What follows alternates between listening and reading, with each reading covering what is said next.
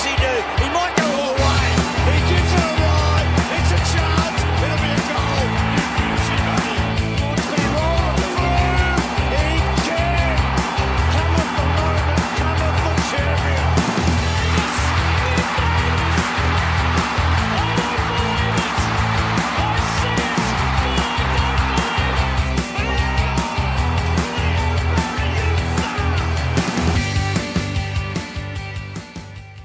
listening to the Swans Blogs Swans Cast, the number one Sydney Swans fans podcast. It was another almost performance from the young developing side, but after the dust settled, Swans coach John Longmire he made his admissions. Franklin and Menzel played despite limited preparation, and the gamble that just didn't pay off in the end.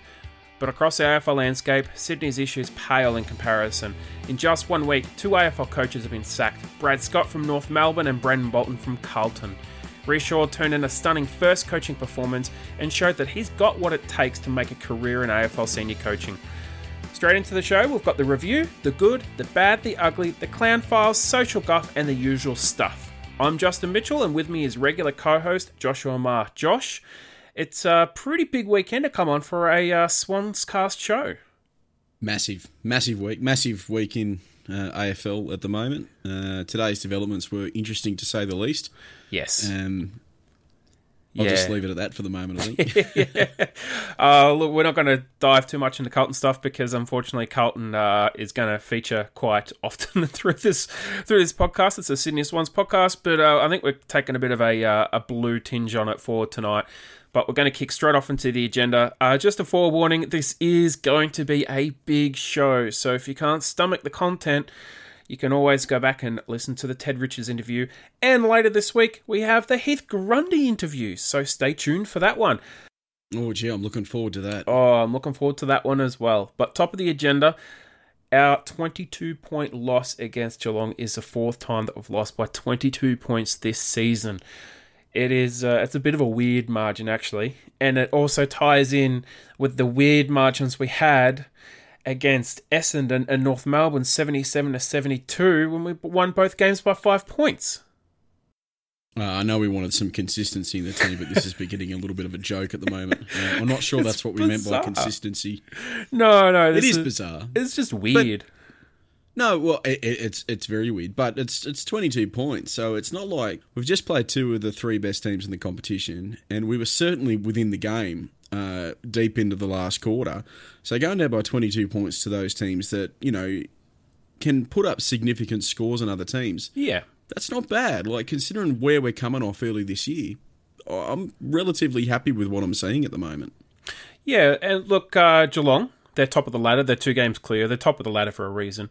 Sure, they've got a lot of young players in, but their senior players have really stood up, and they are they are pretty much the backbone of that side. I mean, Dangerfield on the weekend, he was absolutely phenomenal in the second half. Tim Kelly, who's in his second year of AFL football, looks like he's been there for six, seven years.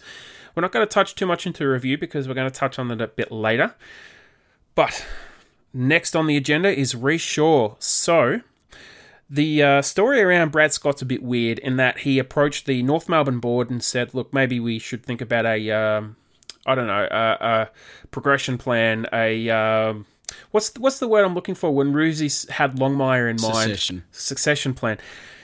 Let's think about what's going to happen next year and the year after, and maybe it's time for someone else to have a go. A week later, gone. Got the chop. They just uh, cut the ties and." And that was it in the end. And um, it was after a pretty poor performance against Western Bulldogs. They still won. But uh, the week before, obviously, we beat them, and they were very, very poor against us for a long period of time. Fast forward to uh, the weekend, Friday night, Rhyce Shaw, some subtle changes. Not too big a change. They had less possessions. They spent more time going boundary side. They didn't play on as much, but the tackling pressure was accelerated and ramped up, you know, way over the top. And in the end, they put in easily their best performance of probably the last couple of years. And Rhyce Shaw showed that he knows what he's doing. Yeah, he certainly did. Um, I, you'd have to temper it though with the fact that a lot of teams will come to play uh, when they've had a change of the coaching ranks like that. You know, they they get a certain amount of a honeymoon period, um, and it was against a Tigers outfit which is fairly demolished by injury. And even though they got a few of those players back this week, they certainly weren't up to their usual standard. Uh, Cotchin looked bloody terrible. Um, Dustin Martin, I don't really sure whether he was being tagged or he was just having a bad game, but there was a lot of non-performers in that team as well. Uh, but certainly for his first game, Rhyce Shaw would have to be happy with what he's seeing. Yeah, no question about that at all. And it was it was a good coaching performance. Uh, he went through, I think, a bag of lollies in the first ten minutes, and they just kept on rotating the bag of lollies through through the box. And, and the commentary team was having a bit of a laugh about it throughout the match. It was actually pretty funny to watch, and the, they were sort of talking about how nervous he was. But he had that team turned around, uh, and they put in a, a really impressive performance, and they look like a genuinely good football team on Friday night. And it begs the Yeah, question: they did. where was that the entire year? Why couldn't Brad Scott get that out of the team? You're right. Maybe it's a honeymoon period. Maybe it's a change of mentality. Maybe it's different coaches and the players are more relaxed. They don't have that sort of monotonous, the same message. Maybe the dread and you know the the reviews and whatnot. So it's just interesting. I'm not too sure what the change in performance is or where the real cause from, but obviously there's a correlation between Rhyce Shaw being the interim coach and the players playing for him. Yeah.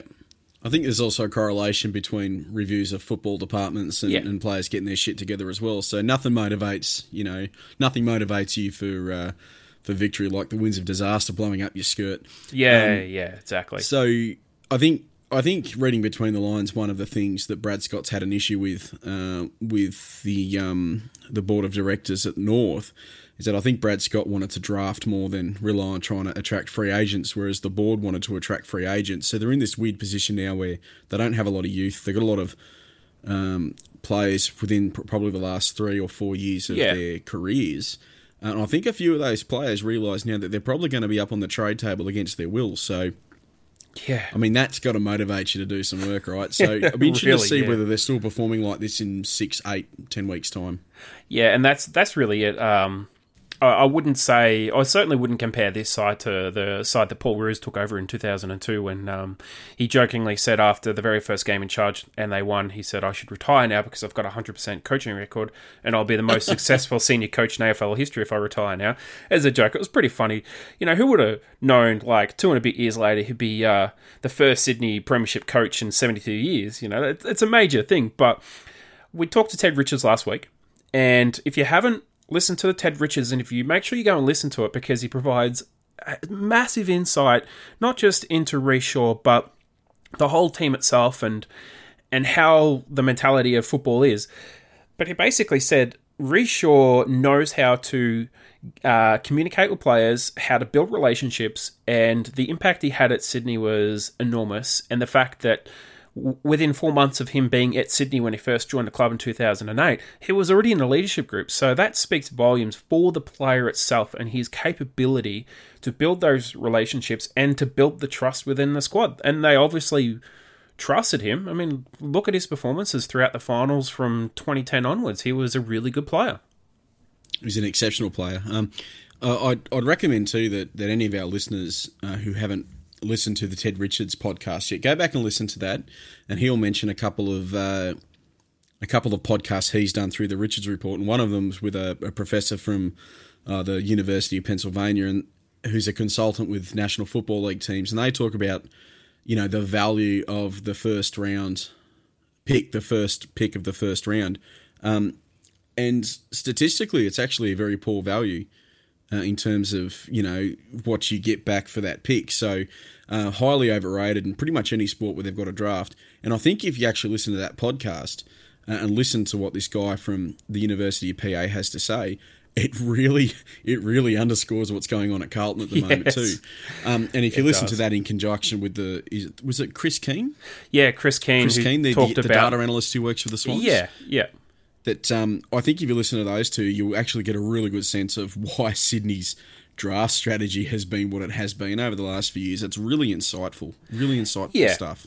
It, really is. And look, uh, all I can say is congratulations to Rhyce Shaw, and hopefully he does, you know, become a senior coach. Hopefully not a Carlton. I don't want him to be coach Carlton because that means his career is over before it started. But you know, I, I like what he's doing, and he's very highly regarded amongst his peers already. He's won the AFLCA Assistant Coach of the Year twice.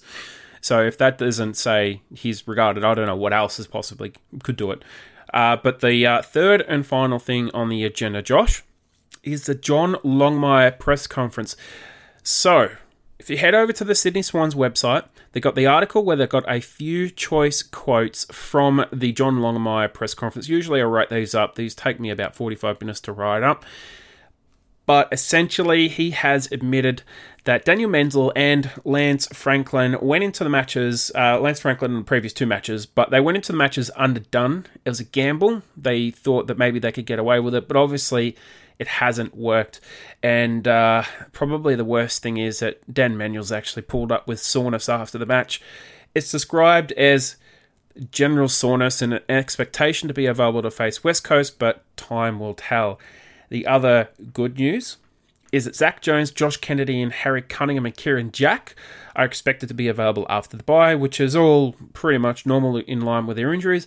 But Sam Naismith has got to mention that he might be back a bit after that. Uh, the bit after that, we don't know if it's going to be round between round 14 and round 23. It could be any time between there. It could be round 23. It could be round 15. Who knows? So the fact that they are expecting Sam Naismith, Josh, to come back later this year, I think, is a good sign.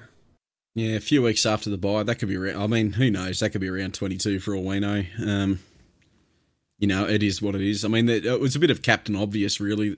I think anybody who watched the game last this week and last week would have noticed that Franklin was underdone, which makes perfect sense. He had no preseason.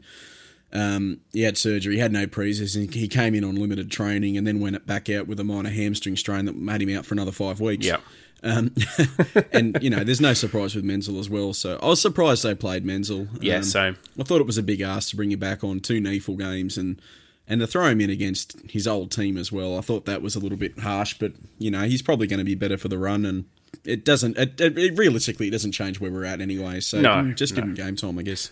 Look, let's kick on with the review because we are talking about the match now. And I just yeah. want to say on the Dan Menzel topic, uh, yeah, he was underdone, but he still did better than Gary Rohan. Yeah, he certainly wasn't the guy who had the biggest case of stage fright, was he? Now, I, I'm not a Gary Rohan hater, and I, I like what Gary Rohan's actually done at Geelong this year. He's he's been impressive, right? But he, they've Geelong have been able to play him in a way that has suited him, and their opponents have allowed Geelong to play the Geelong way, and Sydney did not allow that at all. I No. couldn't believe my eyes when I saw Lewis Melican on him in the third quarter, and he still only got one possession after half time. Well, I mean, Lewis Melican on Gary Rohan's got to be better than Lewis Melican on Tom Hawkins. Bloody hell. Yeah, I, I wonder. It makes me wonder, right, at the selection table, what they were kind of thinking about because Dane Rampe's typically taken Tom Hawkins or Heath Grundy's taken him because Dane Rampe's got the strength and the speed to at least intercept. But Melican doesn't really have the strength to work in the one on ones, and that was case in point on like the fourth goal. He just got pushed aside, and Hawkins just lumbered into the into the path of the ball. And the other thing is he can't keep with him on the lead. He just doesn't have the pace to go really with any of the forwards on a lead. So the only way the Melican can have really any effect as a centre half back is or as a fullback is really if the ball's high and long into the you know forward 50. So yeah, it just makes me wonder, you know, at the selection table they said, "No, we don't want to play Thurlow for this." But I, I, would have can't preferred Thurlow as a Yeah, matchup than exactly. than uh, Lewis Melican. Well, obviously not Thurlow on on Hawkins, but certainly Thurlow on Gary Rohan, and that probably would have Oh, given yeah. the players a bit more flexibility to do a bit more. yeah, absolutely. But uh, maybe they wanted it for Ratugolea, and um, they thought that Stanley was going to play, but it was Zac Smith in the end. So they figured, you know, height for height, that's probably the good way to go. But I think it kind of um, kind of blew up in the end.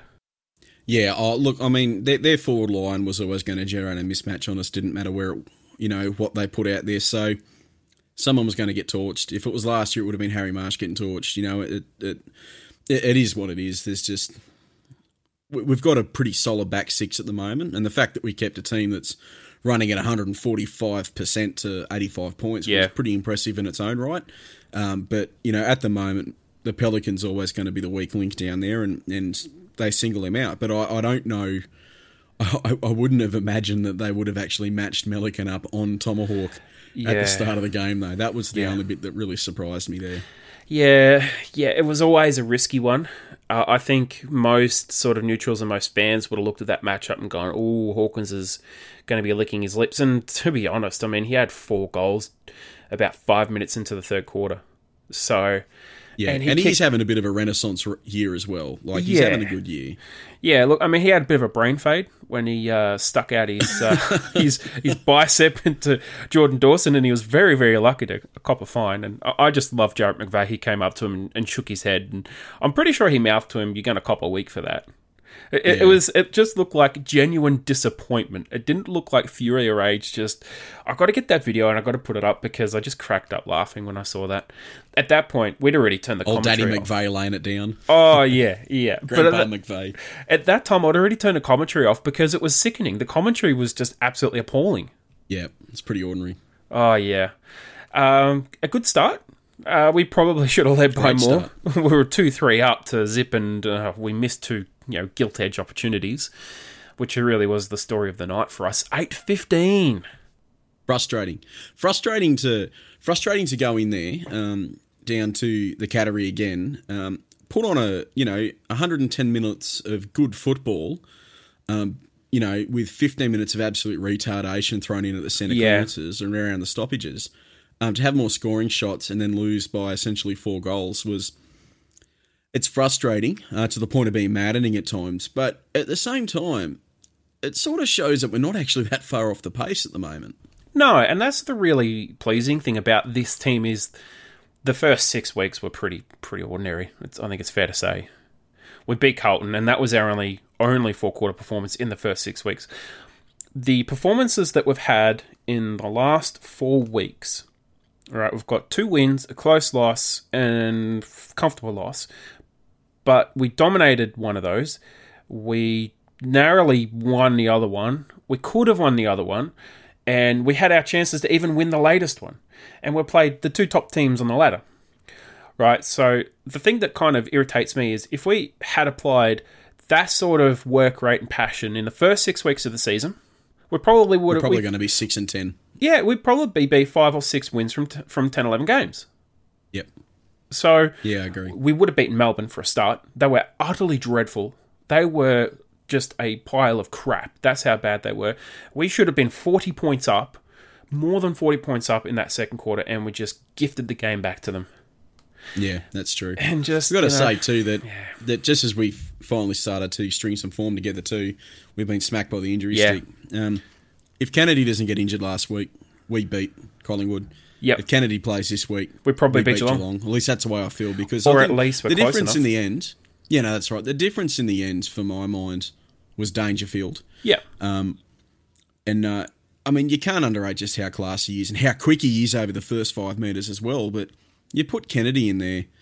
Um, if Kennedy or if Kennedy's in there and he plays, you don't you don't have to beat Dangerfield one on one. You just have to get as much Get around the to the ball. as he's getting yeah. for his team, and and Kennedy would do that. So I think um I think that's just the difference. We just lacked a bit of class and depth um, in the middle, and we have done all year um, through either form and now it's through um, injury. Yeah, But you know, like I said, I, I was relatively happy with what I saw. Um, not not as happy as I was last week, but you know, I, I was I was pretty happy with what we did. Yeah, look, we copped an absolute belting in, in clearances and uh, even more so scores conceded from stoppages. I, I went on the AFL app because if you go on the AFL app, uh, they've got the commentary on the app. They've also got the commentary on the site. And they put up a lot of really nice tidbits and stats.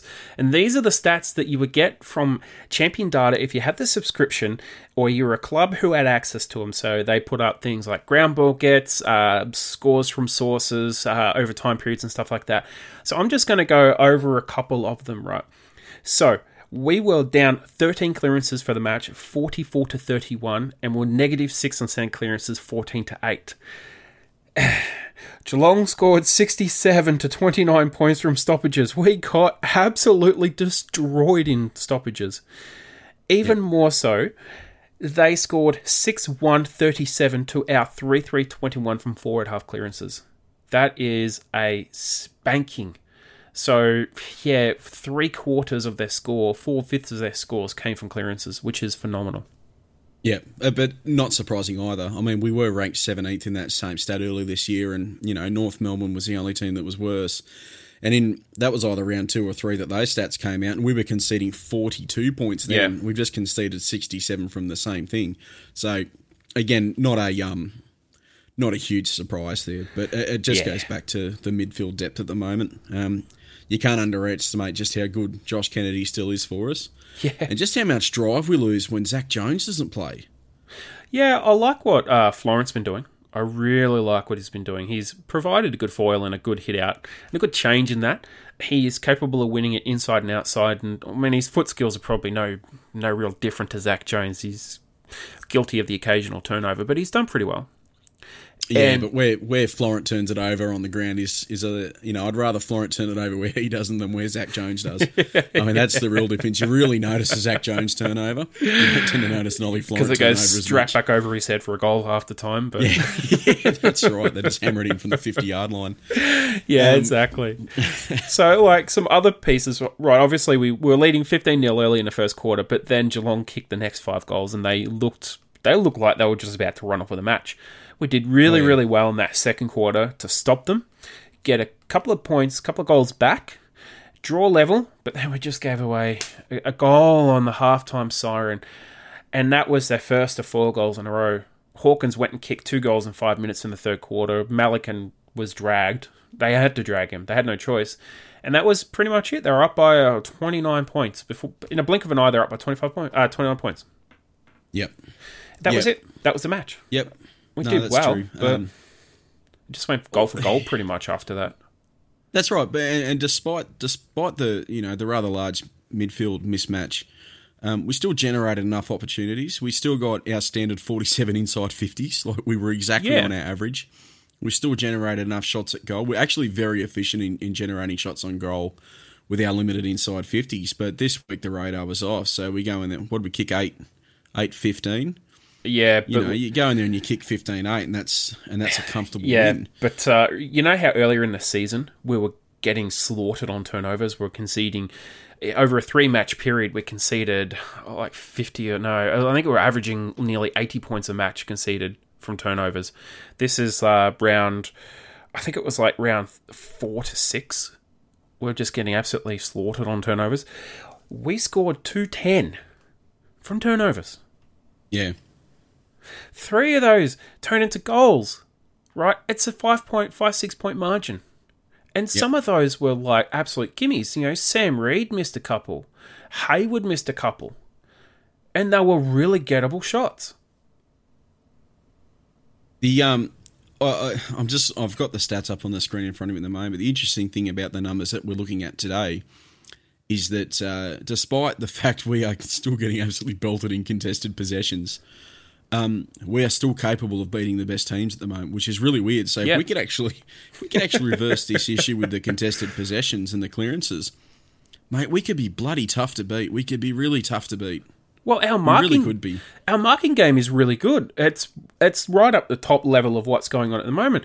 We've actually Oh, had elite. more marks inside fifty over I think over the last four weeks than all of our opponents. Uh, it, it's been amazing. We're up five marks inside fifty again, and this is against a team that has Tom Hawkins, Ratugolea, Zac Smith, uh, Gary Rohan, who's been getting a lot of marks inside fifty. Um, Tim Kelly. Tim Kelly, Myers, uh, Duncan. Duncan. rotates through there as well. Dahlhaus. I mean, this is a team that's got a lot of options, and we absolutely destroyed them in the inside 50 marks and efficiency and getting targets. But contested marks again, we're up plus seven. Aliir, Rampe, and Sam Reid. Those three alone had, oh, I think they had uh, nearly 10 contested marks between them. Yep. Yeah, it wouldn't surprise me at all. The tackles, though, the tackle count disappoints me. So, yeah, plus yeah. six. Uh, we're we- normally better than that. plus six, but only 55 for the match. I don't know if that's like a lack of foot speed or maybe Geelong just were able to, you know, maintain possession better. I, I'm not quite sure, but their time in possession was about nearly 20% more now, so I'm not too surprised by that. But, you know, given the fact they were able to hold the ball more, you'd expect more tackles. You would think so. Um, you would think so. Um, like we could just add it to uh, you know another week where we had more turnovers than we had tackles. yes, which is a disappointment. But uh, the funny thing was, we uh, actually had less turnovers than Geelong, yeah. so nine less. Just before we move funny. on to just before we move on to our our best players on ground, um, I've sort of mentioned this a couple times in our private, you know, chats over the last few weeks. Um, actually, I want to bring up two players, and one of them is going to be Ryan Clarke. I thought Ryan, the matchup for Mitch Duncan with Ryan Clarke was that should have been changed. Yeah. He did all right. He probably did all right in the first half, um, but Duncan was able to drag him up the field a little bit further than I'd like. You know, than I'd like Clarke to be able to go, and then he, which meant that he then had to re- resort on, you know, put it on his boot. And I don't like it when he kicks the ball ever. Yeah. Um, and then, you know, once their midfield really started putting the clamps on towards the end of the third quarter, I guess, um, and they really started beating us up around the ball, well, then we ended up back in that situation where Ryan Clarke, he just he just doesn't go well when the rest of the midfield's not going well. And I thought he got exposed again a bit this week. Uh, but Yeah. my big complaint is, and I, I was going to come out and say it, I hate the way we play Isaac Heaney at the moment. yes. I really hate the way we play yes. Isaac Heaney at the moment. At some stage, it, look, if his ankle's fit enough to play, he should be in the middle He should be in the middle. He went into the middle and not up on a wing and in the forward line. Yeah. So we're getting smashed in contested ball and clearances right. And at the start of the fir- of the fourth quarter, we remember that he can actually play as an on-baller. So we stick him in the centre, and what happens? He's got like eight possessions for three quarters of football. He then racks up another twelve, I think, by the end of that quarter, and gets four clearances. Wins the very first clearance for that quarter, and it's Yeah. like. Mate, Where's this it should be his starting position, not Yeah. not you know. We're using him in this weird little Mister Fix It role where we move him all over the bloody ground at the moment. Yeah. And uh, we put him up on a wing and hope he can drift forward and kick a couple of goals. Yeah, yeah, yeah, exactly. Yeah, yeah, exactly. I don't know what it is. I don't know what they're doing with him. Uh, I know it's been a bit of a source of frustration for us for quite some time because yeah, he is an he is an elite midfielder and he should be playing as a midfielder. We don't need to have him as the floating fullback anymore because we're not playing Sam Reid in that position. Sam Reid only went to fullback once against Geelong, and that was late in the third quarter. Uh, Jordan Dawson's doing it really, really well at the moment. So we'll just stick with him, I think. We don't need Isaac Heaney to do it. We don't need Sam Reid to do it. Yeah, that's right. Like Dawson can play that role that we've got Heaney doing at the moment. Um, I just, I just think that if you, if you're getting flogged around the centre like we have been for the last few weeks, and you've got a guy there who has got potential to be, you know, in the top ten on ballers in the entire competition, why, why play him in this weird winger slash sort of part four time forward thing we're doing at the moment? I, I just don't understand what they're doing with him. Yeah, I don't know either. I mean, we've got Mills who has looked to have a bit of a return of form. He had the uh, the commentators' curse. They were ripping shreds into him in the second quarter. He hasn't really had a possession, hasn't really had a mark, and he just gets like three, four marks in a row. Two of them intercept, gets about six possessions in about five minutes, and they're just like, oh, okay, then we can't really bag him out anymore. He actually looks like he knows what he's doing again. So No, that's right. It, it also, it doesn't. And I know it's round ten, and you, you'd hope that he'd picked up a little bit more form by now. Um, but he didn't play all last year. His whole preseason was being uh, As a was being prepared to be as a midfielder, as an on-baller, and then due to injury or form or whatnot, we put him back in his old role, Yeah. role which he hadn't played for a year and he, he hadn't trained for. um, and it, Yeah. and it was a dysfunctional backline when he went in there as well. So it's taken him a while to it's taken him a while to get warm up to it again. Yeah, it really has. Uh, look, I, I would say the one thing I was really pleased about was the marking in general. Uh, so you've got Aliir and Rampe who were absolutely superb in defence, and the number of intercept marks we took. I'm not sure. I can't get that stat out of the AFL app or AFL site, unfortunately, unless they put it in the AFL feed. But I would say of the 113 marks that we took, we're up plus 40 against Geelong as well. It's 113 to 73.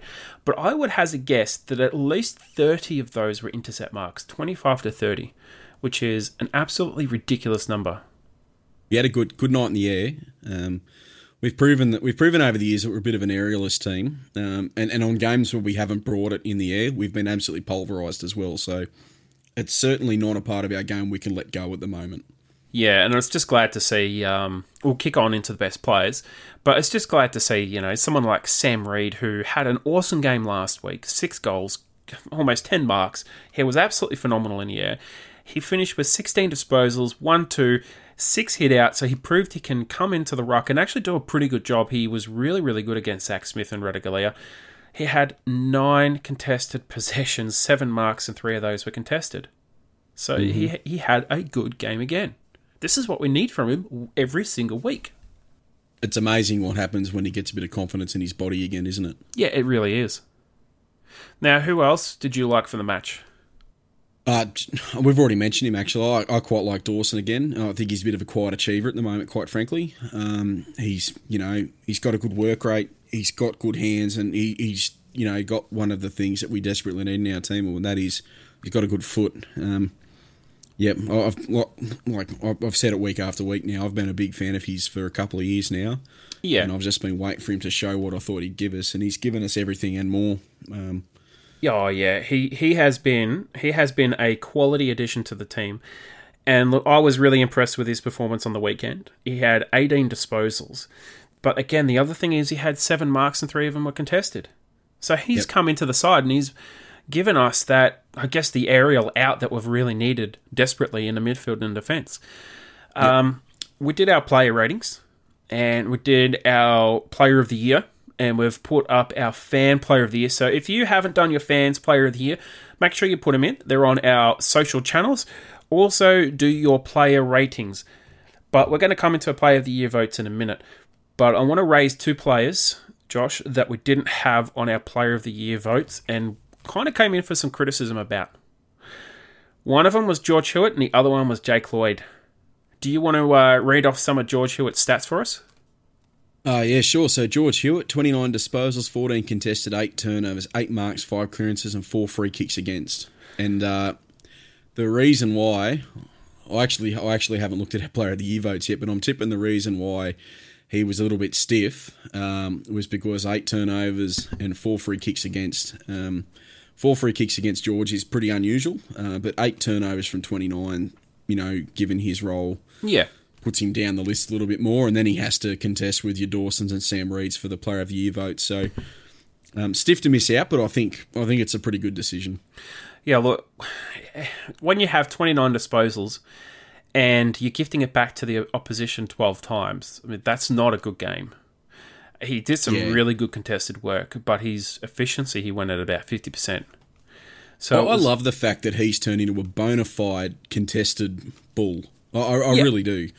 Um, I really do. And and when we run him as a tagger, he's good enough to win his own ball back as well. But but you're right. You, you know, you've effectively handed the ball back 12 times for a game. You, you got to pop him down the list, and then he has to compete with some of the others that are on there. So Yeah, exactly. Um, he could have easily had spot one or two, um, but when we get to the actual the actual places, I think I think you'll understand why he got pushed Yeah. out by those two guys. The other thing is, if you look at Tim Kelly, Tim Kelly's game was pretty good. Uh, Tim Kelly definitely beasted in the second and third quarter, while Hewitt had a really good first quarter, 12 disposals. He was very quiet in the second and third quarters, and then had a massive last quarter.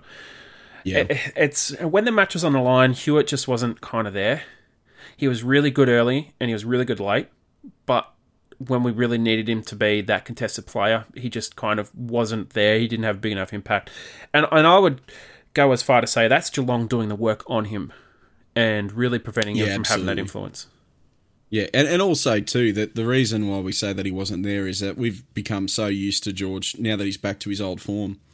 Yeah. He sets a pretty high standard for himself because he's such a good, reliable player for us uh, most of the time. So, yeah, it's a bit of Josh Kennedy curse with him. really. Yeah, it is. Another player uh, I want to bring up 34 disposals. It is our reigning Bob Skilton medalist, Jake Lloyd. Uh, so we also came in for a bit of stick on this one. Jake Lloyd didn't get any of the Player of the Year votes, and he copped a, uh, a 6.5 or a 7 on the player ratings. 34 disposals, 2 contested, 1 tackle, 4 rebound 50s. Now, he's playing as a defender. And he's only got one tackle. He's got one tackle and, and I think two one percenters. His defensive acts were like almost non-existent.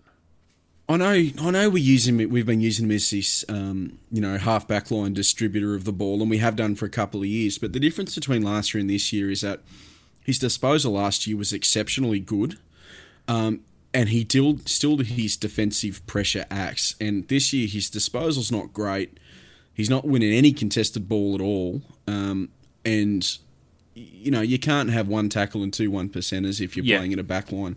That was under siege for a large part of the game Yeah. as well. So I understand why why you didn't put him in the player of the year votes. So I'm looking up the stats right now. One percenter, one. Yeah. Pressure acts, fifteen. Marks, thirteen. So he took a lot of marks, and he does take a lot of marks.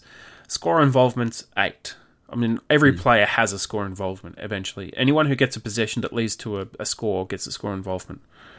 I think it's within like 10 disposals or something. So every basically every single player on the ground will get a score involvement at some point. Yep. But the five Yeah, turnovers. very different from a goal assist. Yeah. And it was the five turnovers. And it's not the fact that he had five turnovers, it's the fact that those five turnovers hurt us. So he has his obligatory brain fade where he'll chip it inside defensive 50 and it's just a goal turnover. So, yeah, yeah. Look, uh, let's go straight into player of the year votes. Josh, uh, you can run it 1 to 5 or 5 to 1, but run off the player of the year votes, mate. All right. Uh, with one vote, we got Jordan Dawson, Mr. Pineapple Boots. Two votes, Sammy Reid, uh, having another cracker night with his, uh, his uh, you know, sticky mitts. Aliir Aliir, he had another big night down back. Dane Rampe comes in with four votes, and Luke Parker with five. Yeah, it's. Uh, I would say it's pretty hard to argue about those five. They were really, really good. especially Luke Parker with these kind of Luke Parker's stats are phenomenal. Uh, I'll go through them actually. 28 disposals, 14 of them contested, three goal assists, seven marks, 24 pressure acts, 450 metres gained, five clearances, four tackles, and six inside 50s, and probably should have had two goals as well. Yeah, he was. He was really, really good. Had a massive night. He was consistent throughout the entire match as well. yeah, he did. He really applied himself across four quarters, didn't he? Um, He did, yeah. My, um, I, I want to know what your highlight of the match was, but uh, I would say Easy. oh, easy. no, no. I'm going to give. I know what yours is, but my highlight of the match it has to be Jordan Dawson's inside 50 kick from the pocket, like the pocket flank, that just went over. I think Papley's head. Uh, the two Geelong players took themselves out, and Hayward just popped up behind for a mark. Yes. That that for me was like one of the moments of the match because it was just a, a fluky kick and it just came off and it was perfect and it was totally unintentional. Yep. Uh, for me, it was it was uh, the lizard Nick Blakey, Flaky Um, Blakey, yep. Flaky Blakey. uh, so he's uh he's you know running full tilt, uh, roves the ball, takes three bounces. You know, pulls a fantastic little uh, you know inboard kick with his left foot uh, on the run uh, to Hayward, sets Hayward up for a goal. And it was very similar to one he did last week as well, actually. Yeah. Um, So there was that, but I think that actually gets pipped by my my favourite Nick Blakey moment, just because of the comedy of it, and that's where the two Geelong defenders collided, fell ass over head on each other, and he rove the ball and kicked his only goal. That one did it for me. I just thought that was pretty funny. Yeah. Uh, the one where he kicked it inside to Hayward, um, I, I just love that uh, Zach Tuohy just fell asleep and Hayward literally just waltzed past him into the goal. Yeah, he's got a he's got a good set of feet on him. This bloke, does. I'm looking forward to see what he gives us in a couple of years' time. Yeah, the next sort of three to five years, they are looking, uh, they're looking pretty exciting. Yeah, we just need to give him a. We just need to be able to keep a midfield, um, keep Yeah. a midfield that can win a contested ball, and, and we're going to have the forwards. Uh, we just need the just need to win it. We need to get some foot skills. Yeah, yeah, we do. Look, uh, leaderboard. So we have a new player of the year leader, Luke Parker's on top with 22 votes. Josh Kennedy, second place with 19 votes. Aliir Aliir moves up to third place with 17. Oliver Florent is in fourth on 13, and George Hewitt is in fifth on 12 votes. So we'll be right back after this break. Welcome to intermission. Come gather round, children, it's high time. We are parting ways uh, with Coach, uh, Senior Coach Brendan Bolton. Bran, a devil named Mark LoGiudice. The club met with Brendan this morning, uh, where he was informed that a change in the senior coaching position was in the best interests of the Carlton Football Club. So we'll march day and night by the big cooling tower. They have the, Strategy. but we have the. Plans. Holy Jesus. What is that?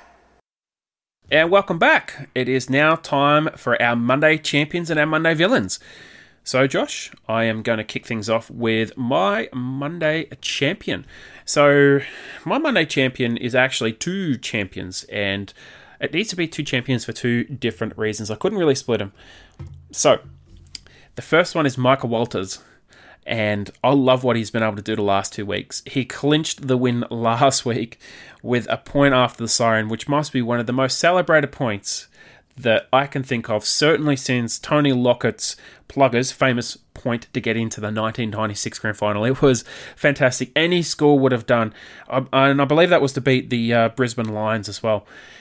Brendan Bolton as well. He comes in for my champion. He carried himself in a way in that press conference that I think really reflected on him as a person and the immense pride that he has in himself and, and the work he's been doing and what he'd been doing with Carlton he got screwed over something shocking while he was at Carlton, and they did him absolutely no f- favours, and they set him up for failure. But yeah, look, um, here's my champion. So both of them, Michael Walters and Brendan Bolton, they're my champions. Good picks. Can't argue with either. No, no. So uh, your champion, please. My Monday champion. I'm still on the still on the hashtag Lions blog bandwagon here, mate. Uh, Brisbane Lions again, just with that young team. Um, that game that they played this week would have turned out very differently if it was played last year or the year before. You know, Yeah. they had a terrible first quarter. They were down by a fairly significant margin. And then not only did they chip away at that lead and, and then get back in front, but they then went on a bit of a rampage uh, in the back end of the fourth quarter as well. It's just a great game by a bunch of, you know, relatively young and inexperienced kids. And they're just they're just my Monday champion. I, I just like everything about them at the moment. Yeah, that first quarter was uh, nothing to write home about, and uh, they managed to keep Hawthorn to just uh, three goals three after half time, which is um, Yeah. quite impressive. And you're right, they They've just they went on a developed some resilience and mental toughness that they never used to have, and, and that's and that's the the Hodge Fagan Yeah. combination. And I just I just like them. I, I really like them. Well, the impressive thing was uh, some of the younger players who came in last year. They spoke of the fact that they, those two in particular, have created an environment that is very inclusive and very embracing of the players, and they want to create not so much like a community, but like a big family, and they just want to bring everyone along. And it's not like people playing against each other for, for positions or anything like that. It's it's everyone together, everyone matters, and you can see that the way they play. They play for each other. They're not playing for the coach; they're playing for one another, and, and I think they've done wonders up in that club. Maybe they need to send that pair to uh, Carlton. uh, villain time. Uh, these are the droids you're looking for. Villainous scum, and my first villainous scum is Melbourne. They have uh, they they have been a bane of my existence so far this year. They've just invented new and interesting ways to lose, haven't they? Uh, Yeah, Like, they honestly. have. Titus O'Reilly put it different, uh, put it perfectly. He said, "It's uh, it's an ex girlfriend that breaks up with you every single week in a new and interesting way." yeah. It's ridiculous. Uh, They led by a fairly significant margin in the third quarter. It was like thirty odd points, and then Adelaide just went bang, bang, bang. They kicked nine goals, three to three goals, 12 after half time. This is after half time, and they led by three points with, uh, must be at about two minutes left, two and a bit minutes left. So, Sam Weideman and Max Gawn have shots before the final siren. Max Gawn misses, sprays it, and then Sam Weideman has a shot with maybe 30 seconds left and misses it. Absolutely missed sprays it. it. again. Yep. Yeah, Uh, I have bad, no- bad last quarter by the D's. No, they, I- they choked to win away. I have no sympathy. They had one goal, eight to five two in that last quarter. So, Yep. You are my villain for the week, Melbourne. Uh, your villain, please, Josh. Well, I'm glad you brought up the Brendan Bolton press conference earlier because while Bolts was the hero of that press conference, Mark LoGiudice was definitely the villain of that bloody press conference. Yes. If if anyone wants to see a bit of media work that's totally relying on talking points, go and have a look at that. So Man, the only So thing missing sitting- from that was a bus, an actual bus driving through it. Yeah, so while they're sitting there sacking the coach, you've got the the the president of the Carlton Football Club sitting there saying, you know, this is the right move for Carlton, um, but we're not going to change our plan. What? What And you're plan? sort of sitting there going, well, if you're not going to change the plan while you're sacking the coach, you know, and, and they're worried about win loss records and all this kind of rubbish, and, and you just want to go, mate, just have a look at the list decisions you guys have made over the last couple of years. You've taken every experienced head out of that club just about, sold them, got rid of them, you know, got in all these picks, took taken a bunch of uh, you know young, talented kids, um, but they've got no leadership on the field. They've got no experienced heads to learn from. Um, and then you, you've obviously gone after some big free agency names. Uh, Tom Mitchell was one of them. Yep. Dylan Shiel was another one. Um, I wouldn't be surprised if Dylan Shiel they actually thought he was a lock, and then were surprised when they didn't get him. Um, but that list isn't as good as they make it out to be. It, it could be a good list in, in two, three, or four years' time, but at the moment, it's just a it's just a bunch of kids with 50, Yeah. 50 games or less under their name. I really think they thought they were going to bring in Liam Stocker Yep. and Sam Walsh this year. Um, and all of a sudden, they're just going to go, bam, a miracle would occur, and then they would go and play finals. And it hasn't worked out that way. Um, but Mark LoGiudice, he just looked like he was completely, you know, detached from reality. Um, I feel sorry for Bolts. I think he was sold a lemon. Um, I think he was sold a lemon, and, and the list management hasn't been as good as that Carlton are making it out to be. And you know, I just you know, LoGiudice's my villain. No one's seen anything from this guy for months. He does all his stuff through. Uh, He's a backroom dealer. He does it all through cloak Well, and daggers from the shadows. Absolutely, and and his mouthpiece has been Chris Judd through Footy Classified, and I can't wait to watch that later on tonight. It's going to be a little oh, bit of cloak and dagger stuff, you know. Caro's going to be there stabbing him with the rids. Juddy's going to have the shits, and you know, and and Lloyd's going to be sitting there because he'll going to know he's going to know a whole bunch of stuff from his brother, but he's not allowed to say that he knows Yeah. what his brother's told him. So, Yeah, exactly. I, I just Mark LoGiudice, you're an absolute villain. Yep. Now, look, we're going to go straight into the Clown Files because unfortunately Carlton feature prominently in it. It's Clown Files time.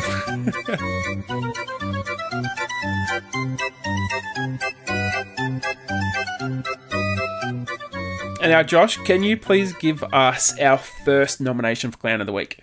Oh, I've been waiting for an opportunity to bloody put this guy on the clown files, and that's Razor Ray. It's finally ah. happened. It's here, Razor Ray. Razor Ray got smashed in. Some would say it was in his stomach, and some would say it was in his nether regions, but he got absolutely poleaxed by a football the other day. He fell over, the crowd laughed at him, and anytime the crowd laughs at Razor Ray's a good day, so I just, this is my chance to clown him, and I've done it. So, Razor, you're a clown. Yep, yep. No, I, I, I love it. Uh, the uh, first Carlton nomination, unfortunately, few. first of many.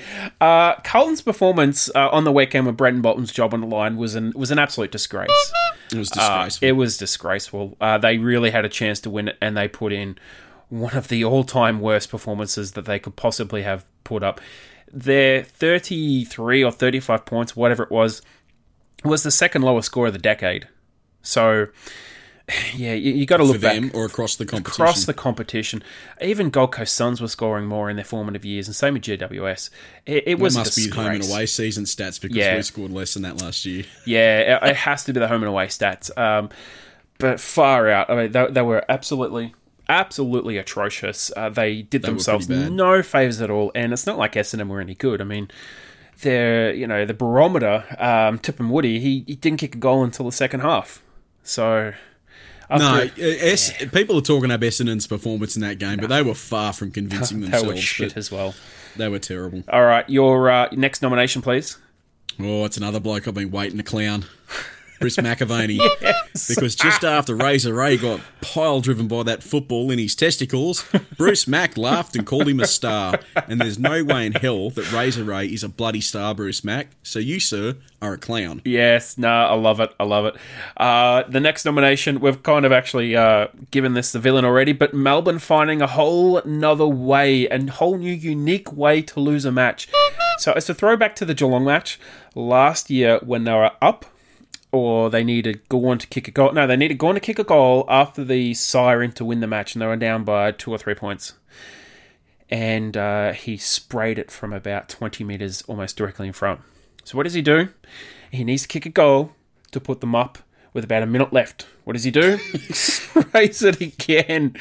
Oh man, uh, I, I sometimes I really feel sorry for Melbourne supporters. I really do, but far Yeah. out, Jesus. I mean, it, it's kind of satisfying to watch them crumble uh, in They a way. as- such an impressive lead away as well. That was that was got to be that's got to be the killer. the way just- they lose games is it's it's amazing. It's outstanding. Um, It's amazing. It's mind blowing. Uh, look, I'm actually gonna I'm gonna give it to you for naming the clown of the week because I think you have a bit of passion on this subject. Yeah, I do, and and actually, I've already I've already given you a twenty five minute dissertation on him anyway, so Again, Mark Mark LoGiudice, just completely clueless, just nothing but talking points. Um, it's the first time anyone's seen him for ages. You know, I, I just the problems at Carlton run a hell of a lot deeper than the senior coach, and I think they've seriously got to take a look at LoGiudice, Yeah. the board of directors, and Silvagni as well for this bloody mess. And. Judd, I throw just- in Judd on that as well. yeah, Judd needs to decide whether he's representing the club or he's representing his own, you know, self-interest with his media role. Um, but You know what it the answer is. This You is a little bit serious is. to finish it up with, Yeah. but I just I, I couldn't stand him. He's you know snake oil pulpit weasel speak talk that he was doing this afternoon. So I just I just want to clown him because I've just decided I can't spell his name. and Yep. I don't like him. You know the one thing that I really took from that press conference? I really want to know what the strategy and the plan is. Because all he said was just jargon, buzzword, know, and- marketing and crap that made That's absolutely what no I mean sense. by snake oil pulpit talk, though. So Yeah, all year they've been like, "Oh, we have we haven't hit our our you know using these weird little bits of vernacular. We haven't hit our benchmarks or something." It's like, well, what are the benchmarks? And they don't say anything. Oh, we're continuing with the rebuild, but you just said that everything's going to plan, and then sacked the coach. Like it just it's Um, just yeah. double double talk weasel it speak. was so BS. I'm just it clowning was. him because I don't it like was. him. All right, let's uh, let's move on to the social stuff. So.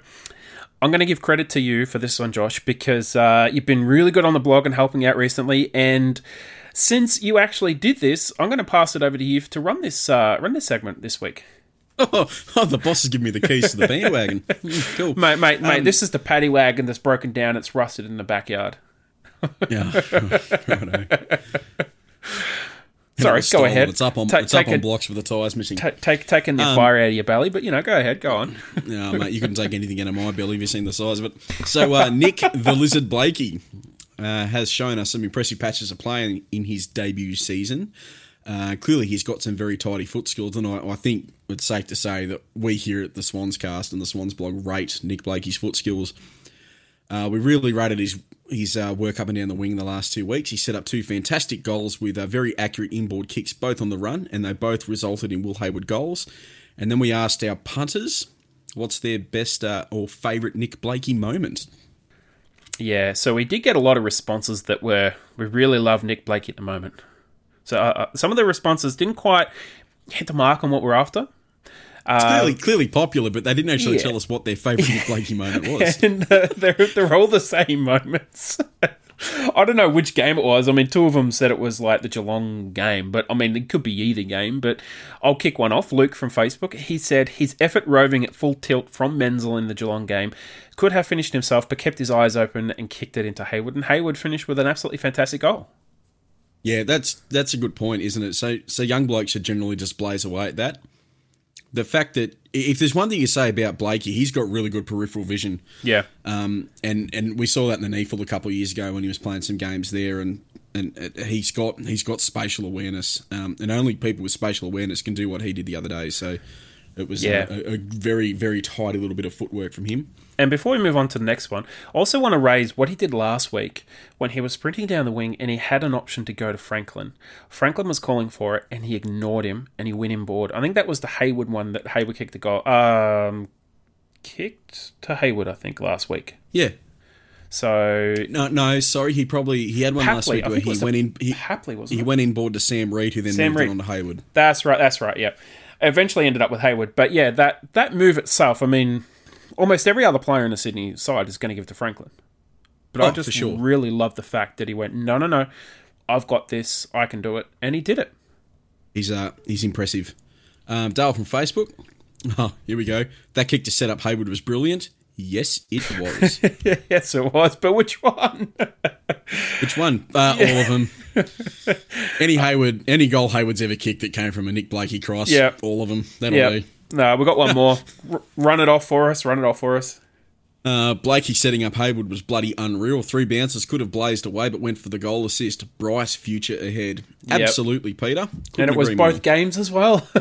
both games. Yeah, he is playing some really good football. Um, I'm not sure if I have a, a moment of the season for him yet because those two are really good.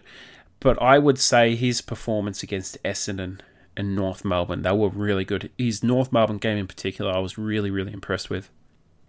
actually, I've, I've got one that's not on this list, and that was in the game against the D's at the SCG. Um, his first goal, the amount of ground he had to cover to take that mark, which wasn't an overly impressive mark, um, but and it didn't really show on the TV, but from the stands, he knew where that ball was going when it was still 70 yards down the field, um, and he covered a lot of ground to get in position to take that to take that mark. It was a it was a bloody good effort. Yeah. And like he's shown that work rate, which is really impressive for a young player to work that hard, and he knows what's required really at this level to get it done. Yep, he's uh, he's going to have a bright future with this. That's for sure. Yeah, and he's forming a, a really good partnership with Tom McCartin as well. And I mean, Tom McCartin's a bit up and down, but uh, I guess that really begs the question: Is he better as a centre half forward or a centre half back? Time will tell, I guess. Yeah, I guess the I guess the, the advantage Blakey's got those because he's done all that work as an on baller and as a wingman as well. He's got a bit more variety in what he can do than what Tommy McCartin does. But um, yeah, Yeah, exactly. So, look, two different players. They play two different roles, and they're both pretty exciting in their own rights. But uh, next is the good, the bad, and the ugly.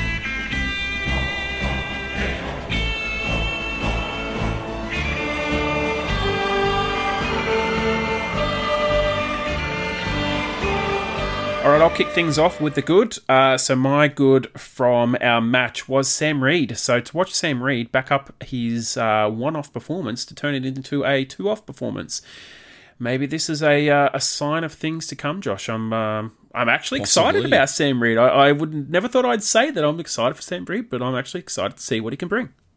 oh, I want to see it for the rest of the season, but I'm starting to I'm starting to believe again. I'm starting to I believe. believe he can fly. yeah, Please you're don't do that again.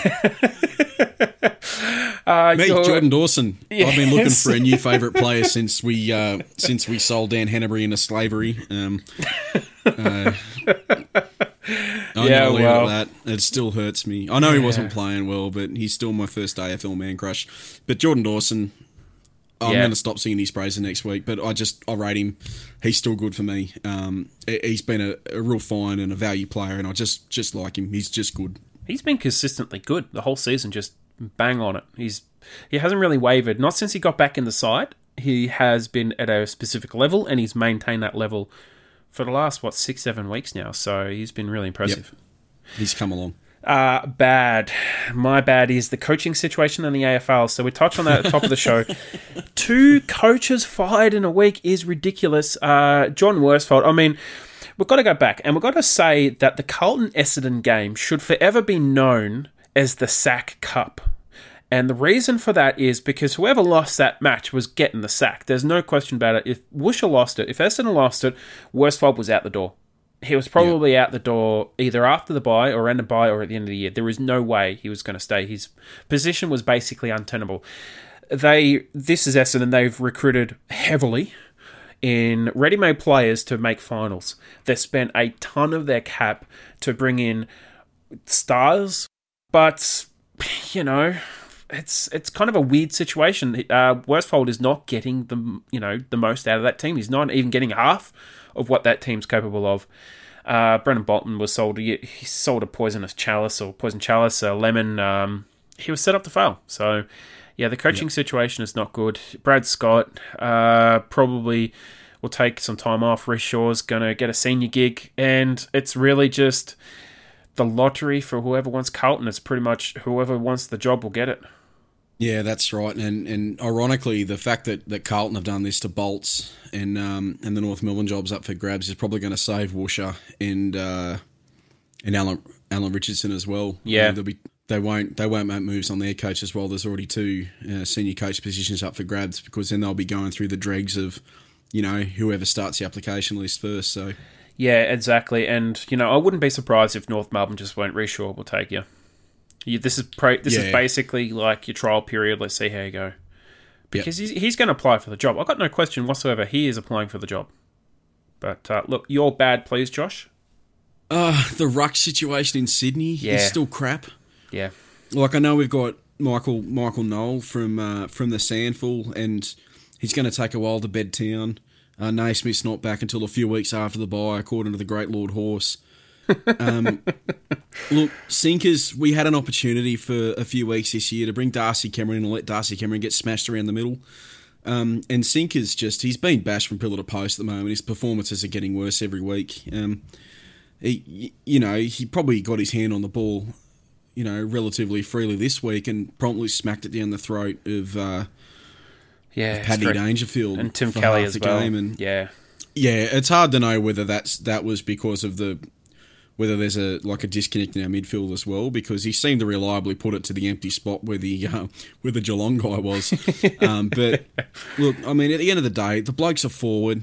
He's a forward who can play ruck. Let's get him down the bloody front again. yeah. Um, I just we brought in Michael Knoll, and he played in the NEAFL. He, he showed he can rock, and he even kicked a goal. And that team, they got spanked. The, the Swans team got absolutely spanked in the NEAFL. There's no way they're playing in the grand final this year. And, I mean, if they even made the grand final, they just get spanked anyway. So, Oh, that's a problem with academy top up. So Stephen Trelaw reliably tells us there was 11 academy top ups in that team. There's a lot of AFL lift- listed players in that Lions team. Oh, yeah, you know, yeah. so actually, um, that's not surprising. you, n- you never know what could happen when it comes to finals because the NEAFL actually has a restriction on how many AFL listed players can play in the finals. Gee, it'd be nice if that actually worked for us instead of against us for once. it worked against us last year. But the Oh, uh, yeah. before we move on to the ugly, the last thing I want to actually say on that subject was it was actually really interesting to see that with Michael col- coming in, he jumped Darcy Cameron in the ruck queue. So he started the match in ruck and he played mostly ruck, and Darcy Cameron played forward. Darcy Cameron looked better as a forward. Yeah, again, it's kind of like one of those uh, Callum Sinclair and um, yeah, I'm trying to trying to remember the uh, the bloke who went to uh, Richmond. Absolute mind blank for Uh, yeah, a second. Nankervis, yeah. Nankervis. It's kind of like that situation where they were both capable forwards who could play ruck, but they're a little undersized to play ruck. Yeah, I just I just don't think Cameron's got the tank to run out a game though. Uh, but but still, I, I'd rather see him get bashed up in the ruck and you know lose Yeah, the hit out sixty to fifteen than to watch Sinclair get smashed Yep. around in the ruck and lose the hit out sixty I to agree. fifteen. So Look, uh, ugly. It's a shared one. Ugly? Uh, we both came to that no, it's conclusion. not. I've just changed mine. I just didn't Oh no no no no no no no! We're No, gonna no, no. Just do, All right, do all your little do All right, so thing. it's not shared no more. I don't like this. I don't like change last minute. Uh, I- don't think we need to even say much on the subject. My ugly is just Carlton. Calling them Carl Tank. They are tanking it. Uh, they have done a massive refresh in their football department, and it is it has uh, backfired, spectacularly backfired, Stupendously. stupendously, They've- Amazingly. It is a dumpster fire at the moment. That's how bad it is. So That's yeah, an that's insult to dumpster fires. it's an insult to dumpster fires. Uh, look, you're ugly, please, Josh. My ugly are these peanuts who select the Rising Star nominees each week. That I had a little meltdown before we started recording tonight. Yeah, when did. when I did, I did. The nominee came out of Sydney Stack, who who he didn't have a great game in a team that got absolutely bloody trounced by North Melbourne. He wasn't great. Meanwhile. Dylan Clarke, the second gamer from Essendon, gets put on Patrick Cripps as a tagger. Not only does he keep, you know, a guy who was tipped to be a, you know, a Brownlow medalist and uh, one of the best contested ball winners in the competition, keeps him to like 12 disposals. He lays 10 tackles and gets 20 disposals of his own. It was an amazing performance. It was a just a fantastic performance. And this guy from Richmond gets a Rising Star nomination Yeah. for sort of showing up. Uh, It was just, it was a disgraceful decision. And, yep, ugly. Rising Yeah. Star selectors, you're a bunch of peanuts. Yeah, the one on that, I think that's just basically he hasn't been nominated yet. And that's probably one of the nominations he should have got about a month ago. Because he did play some really good games a month ago or so, or even certainly in his first month, he was quality up there. It reminds me a little bit when um, when Callum Mills won the Rising Star medal. He wasn't nominated until late in the season. So No, that's true. And McGrath, Andy McGrath was kind of the same. He got a late season nomination on his body of work, but it's it's round ten. Sydney Yeah, Stack, he, he hasn't played that many games. He hasn't played that many outstanding games either. They've been relatively solid. They weren't this week. Um, this was a sympathy vote, and and just Yeah, Dylan Clarke yeah. was head and shoulders the best candidate for that nomination, and it just it annoyed me. Yeah, look, uh, I, I don't want to even go into the mindset of the uh, selectors because you know they do. If you go into that, you might as well talk about the All Australian selectors, and sometimes their selections are just mind boggling. But uh, look, that's uh, time for a different show, so we'll uh, pick that up maybe never again. But uh, maybe when the All Australian team comes around and we find that there's donut a, donut Sydney Swans players in there, so maybe it'll be uh, Owen O when it comes to All Australian time. But Josh, thank you so much for coming on again. It's been an absolute pleasure. Thanks for having me. Uh, as always, guys, we are on social media on all channels Facebook, Instagram, and Twitter with the tag The Swans Blog. You can also get in touch with us on Facebook with the Swanscast Podcast tag. Use the hashtag Swanscast and Swanscast Extra throughout the week. Uh, we'll be back on Friday. We're not on Thursday. We are on Friday uh, because it's a Sunday game, and then we're doing our bye podcast the following Thursday. Uh, the other thing is, on Thursday, we are recording the Heath Grundy interview. So there will be more content through the week anyway. Keep an eye out for that one. It's going to be a cracker. It is going to be a cracker. We're really looking forward to it. Until next time, go Swans. Go Swannies.